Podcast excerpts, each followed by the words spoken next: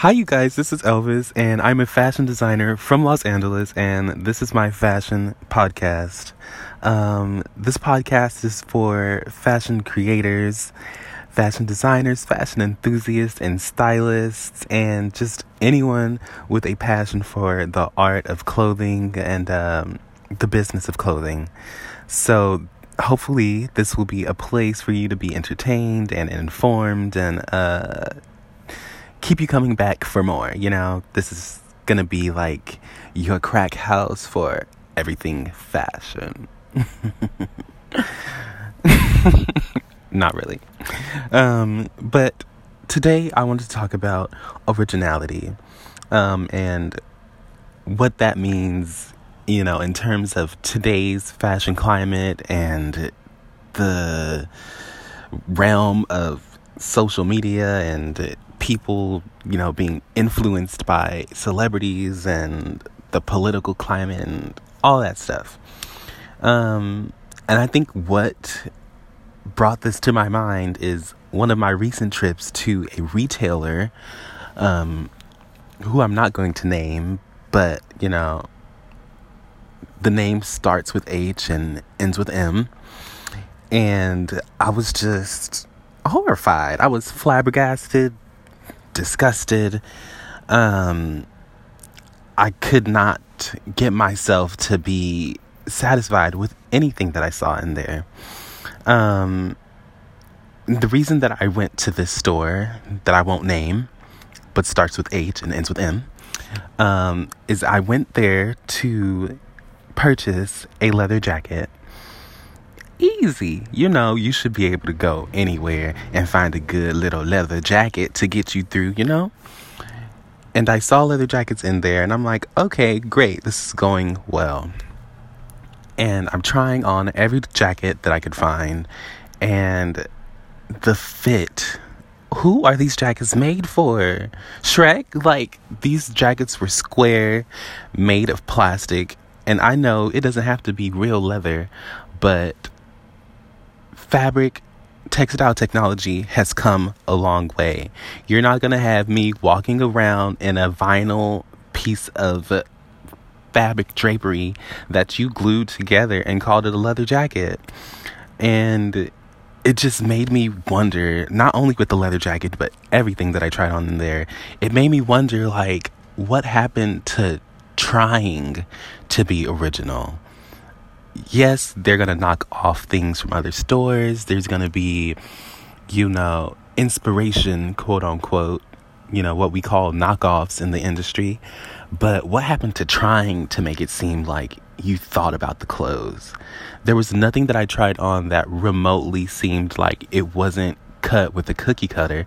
And for me, that just, it just highlighted so much of the lack of originality and I know it's not H&M's fault, so I'm not going to pin everything on them. But um it just made me wish for a lot more from a lot of retailers. Um and then in the same week that I'm thinking about this, it brings to mind the Meghan Markle wedding situation where you know, I wasn't going to watch the wedding because I was tired of hearing about it, but I was eager to wake up in the morning and to see the reveal of this princess of the decade dress and to see how amazing and fabulous and extravagant it was, be it simple or not. But this bitch looked like something out of the mummy returns. She literally looked like somebody threw her in bed, wrapped her up in the comforter, and tossed her out onto that church patio. And I was just like, where is the damn originality? Are you going to try? and a lot of people to this are saying she was going for that clean, classic look, you know, which is fine. But you can't have this ill fitting, long draping thing on you as the princess. Come on, don't even. And for those of you that don't know, this dress that Meghan Markle had on uh, is a good Vinci wedding dress.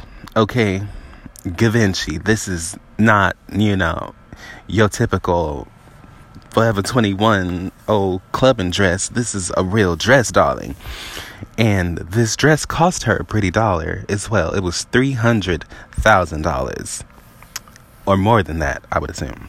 Um, and I was just completely underwhelmed. It seems like if you know that no matter what you wear, your dress is going to go down in history for years, centuries to come. People are going to be looking at this look. Don't you want to have some kind of originality? Don't you want to be like, yes, that was me? Because when I think of a royal wedding gown, I think of Princess Diana, darling. That dress. that dress gave us drama for days. That dress is still the hallmark of a wedding dress, period for royal or not royal. People look up to that dress, they look up to that look. And that's something that when I think of, I see, yes, Diana, that was thoughtful. You know, maybe the silhouette wasn't original. Yes, we've all seen a fitted bodice and uh, lots of volume at the bottom, but she just gave us drama. She gave us thought. She gave us detail in every little aspect. And I feel like I didn't even see a crumb of that in Meghan Markle's look. Um, which I understand she has had a lot of pressure from, you know, the public and everybody hyper analyzing every little thing that she does. So, you know, I'm going to give her a little edge way on that. But for the most part, I was just extremely underwhelmed. Um, and the fact that people tend to want to claim that they want to be simple and classic and uh you know not dramatic. It just seems like it's just an excuse to copy what other people are doing. And there was a scandal with Meghan Markle's wedding dress being copied by um, someone else's uh, collection. And for me, I was like, well, of course. Somebody's going to claim that that symbol silhouette was theirs, and there was a designer that hopped up and threw major shade at Meghan. Um, because this designer, who do I have the name? No, I do not have the name. But I will put the name in the blog uh, attached to this podcast and I will link everything. This designer uh, was worn by Meghan Markle days before her wedding. And I guess people said that, oh, that dress must be by that designer that Meghan had on days before, but it was not by that designer. It was uh, allegedly a knockoff. Um, and I definitely saw similarities between that designer's dress and the one that Meghan Markle had on. But, you know, it's kind of hard to claim any proprietary artistic uh, ownership of such a basic ass dress. So, I mean, she can cry to herself over that. Um, and another thing that I just find interesting about this originality topic is that there are so many small creators, not just fashion designers, but creators in general, graphic artists, jewelry makers, hat makers, um, shoe makers, so many people who are putting such a unique, you know, groundbreaking thought into their craft and just more and more, it seems like we're getting obsessed with looking like celebrities. Everybody wants what Amber Rose is wearing, what Kim Kardashian is wearing. Everybody wants these these you know hot looks and they want to do everything the celebrities are doing and it's like where is your originality? And I think that has had a huge impact on my personal style these past couple years because I'm like wow. Because even I fell for it for a minute. I wanted to wear the hot looks. What is this trend? What is that trend? And I think as I become more comfortable in myself, I began to just find find joy in finding things that make me feel original, that make me feel like me.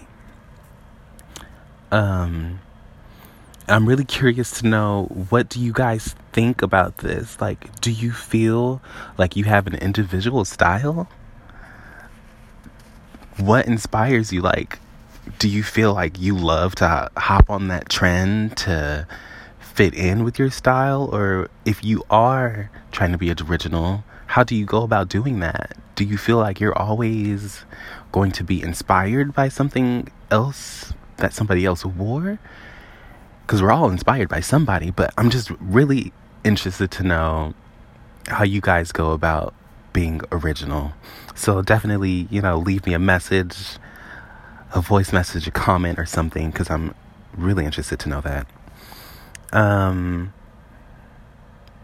I just am tired of like the industry being brainwashed into thinking that these looks are the holy grail of what everybody should be wearing.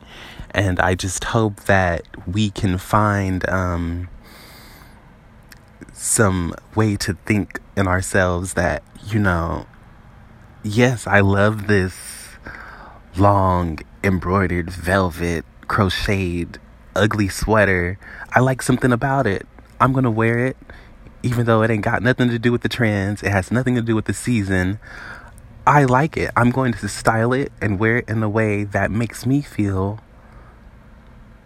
you know somewhat beautiful. That's what it's about at the end of the day. And I feel like there's a lot of ways that we can stay with trends and still adopt them in our own personal style. And that is my my rant, my boohoo woohoo crying about originality, something that I just had to get off my chest and uh, I hope that it entertained you guys and uh, gave you guys something to be like, yeah, I've been thinking that for a while too. I've been thinking that for a while too. Let me know if you ever get frustrated about this because I can't be the only one. um, so, this is my fashion podcast. So, let's get into it. Um, and I intend to do this every week. And uh, I hope you guys are able to follow me on Instagram at Elvis Smith underscore. You'll see all my fashion design and my creations. And uh, I do want to make another Instagram more geared towards like my podcasts and like day to day creativity and kind of the behind the scenes of making my designs. But I don't know if I should just keep it all in one or if I want to make them into two different accounts. So I'll see what happens with that. But definitely follow me on Instagram. On Instagram, um, Elvis Smith underscore. And uh, I will see you guys next week. I hope you enjoyed. Bye.